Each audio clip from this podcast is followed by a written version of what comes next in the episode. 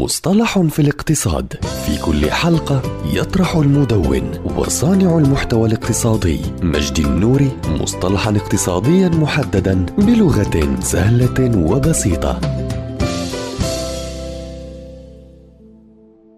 رائد الأعمال انتربرنيور هو الفرد الذي ينشئ مشروعا تجاريا جديدا ويتحمل معظم المخاطر ويتمتع بمعظم المكافآت حيث تعرف عملية إنشاء شركة باسم ريادة الأعمال.